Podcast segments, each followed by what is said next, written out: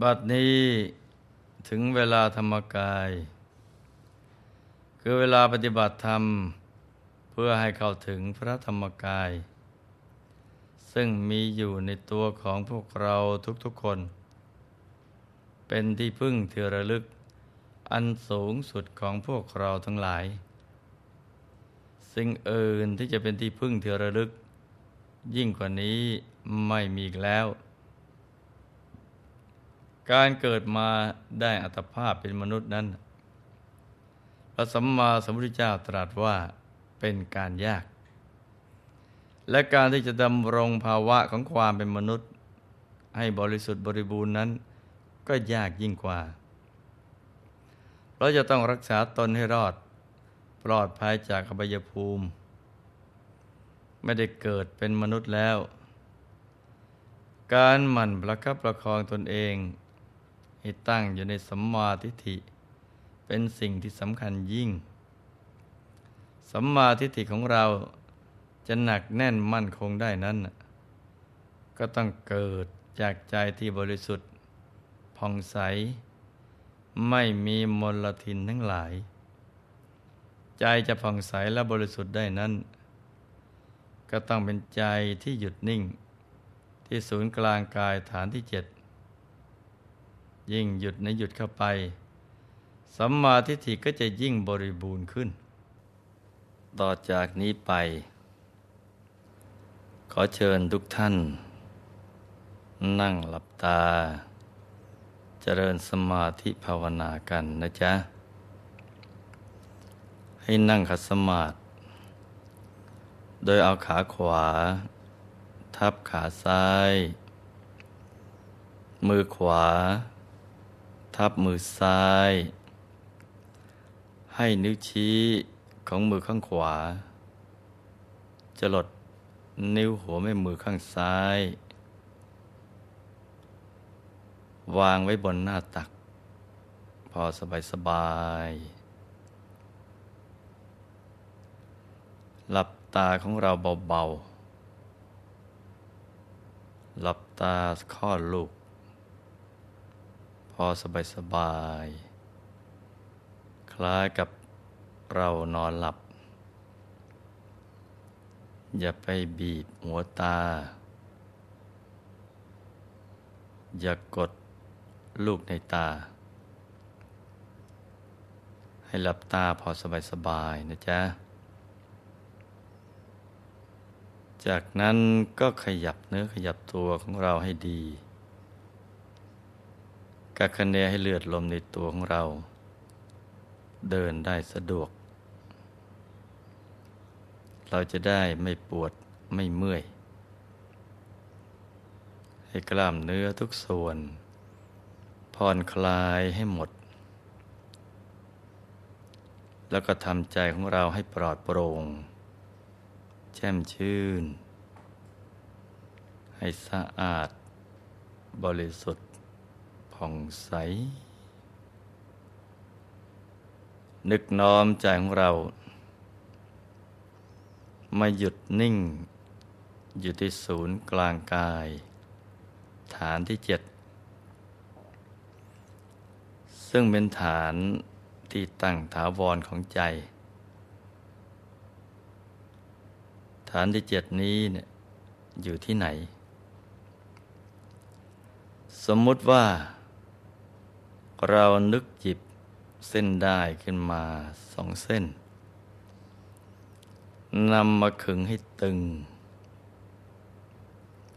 เส้นหนึ่ง จากสะดือ ทะลุไปด้านหลัง อีกเส้นหนึ่ง จากด้านขวา ทะลุไปด้านซ้าย ให้เส้นได้ทั้งสอง ตัดกันเป็นกากบาท จุดตัดเล็กเท่ากับปลายเข็ม เหนือจุดตัดนี้ขึ้นมาสองนิ้วมือ ตรงนี้เรียกว่า ศูนย์กลางกายฐานที่เจ็ดซึ่ง เป็นจุดกำเนิด ที่มันเกิดขึ้นของพระรัตนตรัย ให้กำหนดบริกรรมนิมิตขึ้นมาในใจ เป็นดวงแก้ว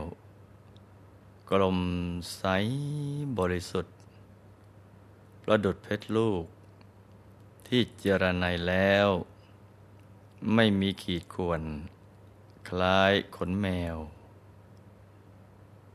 โตเท่ากับแก้วตาของเรากำหนดก็คือการนึก อย่างเบาๆ สบายๆ ใจเย็นๆว่าที่ตรงศูนย์กลางกายฐานที่เจ็ดมีดวงแก้วใสบริสุทธิ์ ตั้งอยู่ที่ตรงนี้ พร้อมกับบริกรรมภาวนา ในใจว่า สัมมาอรหัง สัมมาอรหัง สัมมาอรหัง โดยเสียงของคำภาวนา ดังออกมาจากจุดกึ่งกลางของดวงแก้ว ภาวนาอย่างนี้นะไปเรื่อยๆ จนกว่า ใจจะหยุดนิ่ง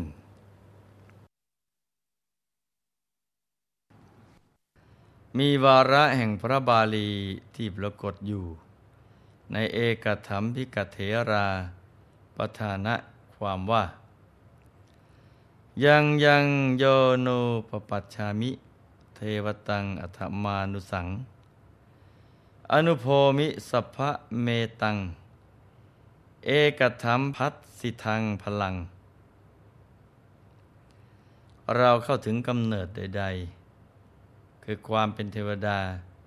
หรือความเป็นมนุษย์ก็ตาม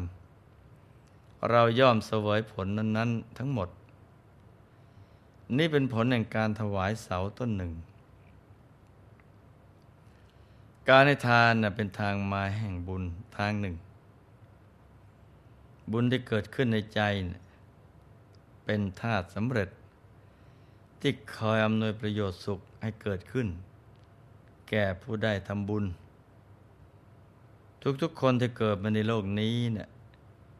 มีข้อที่ทำให้ต่างกันไปก็คือ บางคนบุญมาก บางคนบุญน้อย ความแตกต่างกันตรงนี้นะจ๊ะ ที่ทำให้แตกต่างกัน ทั้งรูปร่าง หน้าตา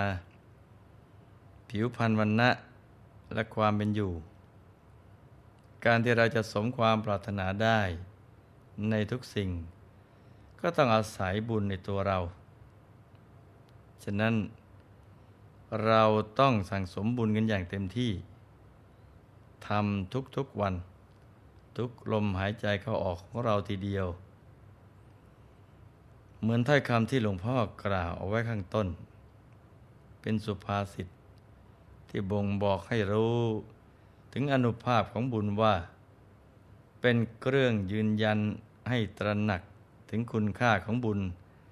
ได้อย่างดียิ่งว่า ใครทำกรรมใดเอาไว้ เรานั่นแหละ ที่จะเป็นผู้รับผลของกรรมนั้น เหมือนชีวิตการสร้างบารมี ของพระอรหันต์รูปหนึ่ง พอท่านบรรลุธรรมเป็นพระอรหันต์แล้ว มีธรรมจักขุ ดวงตาธรรมกาย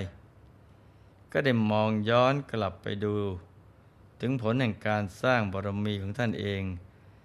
ในอดีต ก็พบว่า ผลแห่งการสร้างบุญเพียงเล็กน้อย ได้ส่งผลให้เข้าถึงทิพยสมบัติ อันไม่มีประมาณ เกินควรเกินคาด ความถึงพร้อมแห่งสมบัติทั้งหลาย ไม่เคยสูญหายไปไหนเลย เหมือนเงาที่ติดตามตัวไปอย่างนั้น ผลนั้นเกินควรเกินคาดนี้นะ่ะหมายถึงว่า เราคิดไม่ออก ว่าจะได้มากแค่ไหน ผลที่ออกมานั้นน่ะ มันมากเกินกว่าที่เราจะคาดคิดเอาได้ ดังผลบุญที่เกิดขึ้นกับพระเอกธรรมพิกะเถระ ชีวิตของพระเถระนี้เนี่ยทุกภพทุกชาติ ที่ท่านเกิดมาสร้างบารมี นับได้ว่า ท่านเป็นบัณฑิตนักปราชญ์อย่างแท้จริงเพราะไม่เคยมองข้ามการสร้างบารมี แม้เพียงเล็กน้อยเลย ชีวประวัติในการเกิดมาในแต่ละชาติ สามารถที่จะไปเป็นแบบอย่างในการดำเนินชีวิต ให้กับชาวโลกได้ มีอยู่สมัยหนึ่ง ในยุคของพระสัมมาสัมพุทธเจ้า พระนามว่า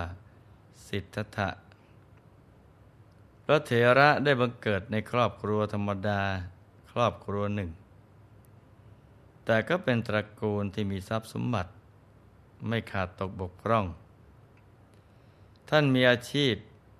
เป็นผู้ดูแลป่าไม้ หรือที่เราเรียกว่าผู้พิทักษ์ป่า ในการแห่งพระสัมมาสัมพุทธเจ้ายังทรงพระชนอยู่นั้น พุทธบริษัททั้งหลายเป็นผู้ที่มีศีล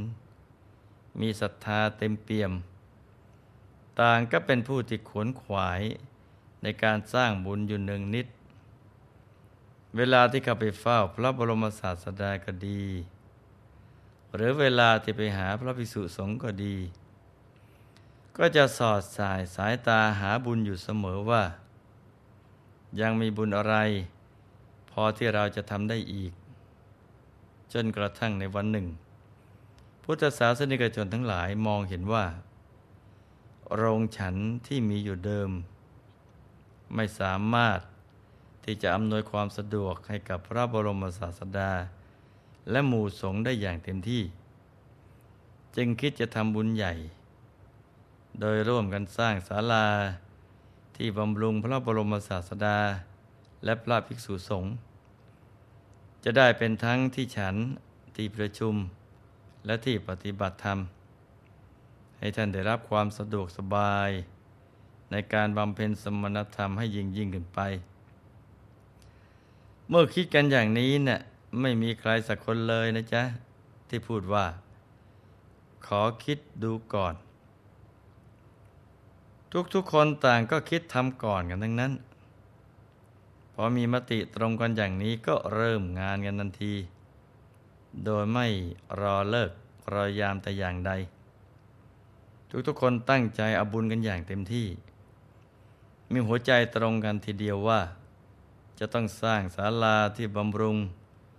พระบรมศาสดาและหมู่สงฆ์ให้สำเร็จทันใช้อย่างรวดเร็วที่สุด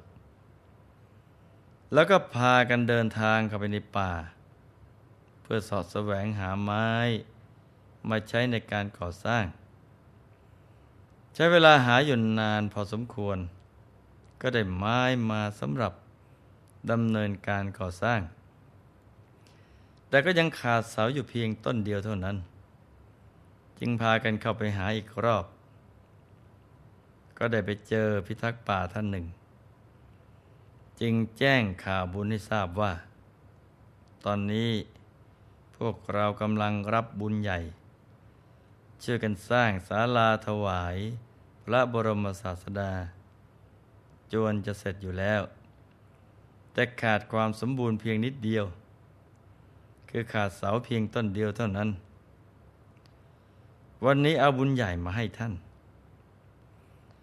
ขอท่านช่วยทำความปรารถนาของพวกเราให้สำเร็จด้วยเถิด แล้วตัวท่านเองก็จะได้บุญใหญ่ติดตัวไปด้วย นี่เป็นบุญของท่านแท้ๆท่านเป็นเจ้าของบุญนี้โดยเฉพาะ ชายพิทักษ์ป่าพอได้ฟังอย่างนั้น ก็เกิดมหาปิติขึ้นมาทีเดียวว่า วันนี้นับเป็นบุญญาลาภของเราแล้วหนอ บุญใหญ่มาหาเราถึงในป่า เราจะต้องรับเป็นเจ้าของบุญนี้ให้ได้ พอคิดได้อย่างนี้ก็กล่าวว่า ท่านทั้งหลาย อย่าวิตกกังวลไปเลย บุญใหญ่ก้อนนี้ที่ทุกท่านมอบให้ เรานำไม่ปฏิเสธอย่างแน่นอน แล้วก็ขอขอบคุณที่ท่านอบุญใหญ่มาฝาก ว่าแล้วก็ได้ให้เสาไม้แก่นอย่างดีต้นหนึ่ง ไปร่วมสร้างสถานที่บำรุงพระบรมศาสดา โดยการถวายเสาในครั้งนั้นทำให้ชายหนุ่มผู้นั้นเกิดมหาปิติอย่างไม่มีประมาณ ทำให้เกิดแรงบันดาลใจที่จะทำบุญให้ยิ่งยิ่งขึ้นไป ตั้งแต่นั้นมาก็ไม่เคยว่างเว้นจากการทำบุญเลย ได้ตั้งใจสร้างบุญทุกชนิดทั้งทานศีลและก็ภาวนา ด้วยอนุภาพแห่งบุญที่ชายหนุ่มได้ทำไว้ ละโลกไปแล้วก็ได้เข้าถึงสุคติโลกสวรรค์ เท่านั้นยังไม่พอนะจ๊ะ ยังท่องเที่ยวอยู่ในภพสวรรค์นั้น ครั้งแล้วครั้งเล่า เข้าถึงมหาสมบัติจักรพรรดิในโลกมนุษย์นี้อีก นับไม่ถ้วนเลย ในสมัยพุทธกาลนี้เนี่ยก็ได้เกิดในตระกูลสัมมาทิฏฐิ บุญบันดาลให้มีโอกาสได้ฟังธรรมในสำนักพระบรมศาสดา ฟังแล้วก็เกิดความเลื่อมใส ก็ตัดสินใจออกบวช เล่าเรียนกรรมฐาน และบำเพ็ญเพียรอย่าง เอาจริงเอาจัง ไม่นานก็ได้บรรลุธรรมเป็นพระอรหันต์พอบรรลุธรรมแล้วก็ตรวจตราด้วยญาณทัศนะ ที่บริสุทธิ์ของกายธรรมรหัสได้มองย้อนไปในอดีต เห็นบุพกรรมของตนที่ได้สั่งสมมา เกิดความปีติสมนัตจึงกล่าวโดยมหาปิติว่า ลแห่งบุญนี้ช่างเกินควรเกินคาด พุทธศาสนิกชนผู้รักในบุญ ต่างก็พากันขวนขวายสร้างบุญ พากันสร้างศาลาบำรุงพระบรมศาสดา ได้ชักชวนให้เราร่วมสร้างบุญด้วย เราได้ถวายเสาไปเพียงต้นเดียวเท่านั้น มหาสมบัติอันเกินควรเกินคาด ได้มาเกิดขึ้นกับเรา มีมหาวิมานเจ็ดชั้น ตั้งตระงงาน ความสุข และความสมปรารถนาบังเกิดขึ้นกับเราทุกๆอย่าง นี่ก็เป็นผลที่เราได้ถวายเสา เพียงต้นเดียว โดยอานิสงส์ในครั้งนั้น ตลอดระยะเวลาที่เวียนว่ายตายเกิด เราได้เข้าถึงที่สุดแห่งมนุษย์สมบัติ เป็นพระเจ้าจากักรพรรดินับพบนับชาติไม่ถ้วน ตั้งแต่พบชาตินั้น เราก็ไม่เคยรู้จักทุกติเลย คุณวิเศษทั้งหลายคือ ปฏิสัมพิทายานสี่วิโมกแปดอภิญญาหกเราได้ทำให้แจ้งแล้วคำสอนของพระบรมศาสดา เราได้ทำเสร็จแล้ว ด้วยอนุภาพแห่งบุญนั้น ผลแห่งบุญนี้ช่างเกินควรเกินค่าทีเดียว เรื่องราวที่หลวงพ่อนำมาเล่านี้เป็นเรื่องจริงที่มีบันทึกไว้ในพระไตรปิฎกที่ลูกๆควรจะจดจำและก็นำไปเป็นแบบอย่างของการทำความดีนะจ๊ะเพราะผลแห่งบุญที่บังเกิดขึ้นนี้นะมีแต่เกินควรเกินคาดอย่างน่าอัศจรรย์ทีเดียว บุญที่เราตั้งใจสร้างกันอย่างเต็มที่ และทำอย่างสม่ำเสมอ โดยไม่ปล่อยโอกาส แห่งการสร้างบุญให้ผ่านเลยไปนั้นก็เท่ากับว่า เราได้เปิดโอกาสให้กับตัวของเราเอง ได้เป็นเจ้าของมหาสมบัติทั้งหลาย ทั้งมนุษย์สมบัติ ทิพยสมบัติและก็นิพพานสมบัติ ที่ล้ำค่าที่สุดในชีวิต บุญที่เราสั่งสมก็จะเป็นสเสบียงติดตัวเราไปทุกภพทุกชาติ คอยอำนวยประโยชน์สุขให้บังเกิดขึ้นกับเราตลอดเวลา ดังนั้น ลูกทั้งหลายก็ต้องตระหนักถึงเรื่องการสร้างบุญกันให้ดี ชีวิตของเราจะสมหวังในทุกสิ่งได้ก็เพราะบุญเหมือนกับพระเถระองค์นี้นะจ๊ะ ฉะนั้น ให้สร้างบารมีกันต่อไป จนกว่าบารมีของเราจะเต็มเปี่ยมบริบูรณ์ ในที่สุดนี้หลวงพ่อขออำนวยพร ให้ทุกท่าน มีแต่ความสุขความเจริญ ให้ประสบความสำเร็จในชีวิต ในธุรกิจการงาน และสิ่งที่พึงปรารถนา ให้เป็นมหาเศรษฐีผู้ใจบุญ คำจุนพระพุทธศาสนา มีมหาสมบัติจักรพรรดิสมบัติอัศจรรย์ทันใช้สร้างบารมีในชาตินี้บังเกิดขึ้น ให้เป็นยอดนักสร้างบารมีที่เป็นแบบอย่างของโลก ให้ครอบครัวอยู่เย็นเป็นสุข เป็นครอบครัวแก้ว ครอบครัวธรรมกาย ครอบครัวตัวอย่างของโลก ให้มีดวงปัญญาสว่างสวัย เข้าถึงพระธรรมกายได้โดยง่าย โดยเร็วพลัน จงทุกท่านเทิน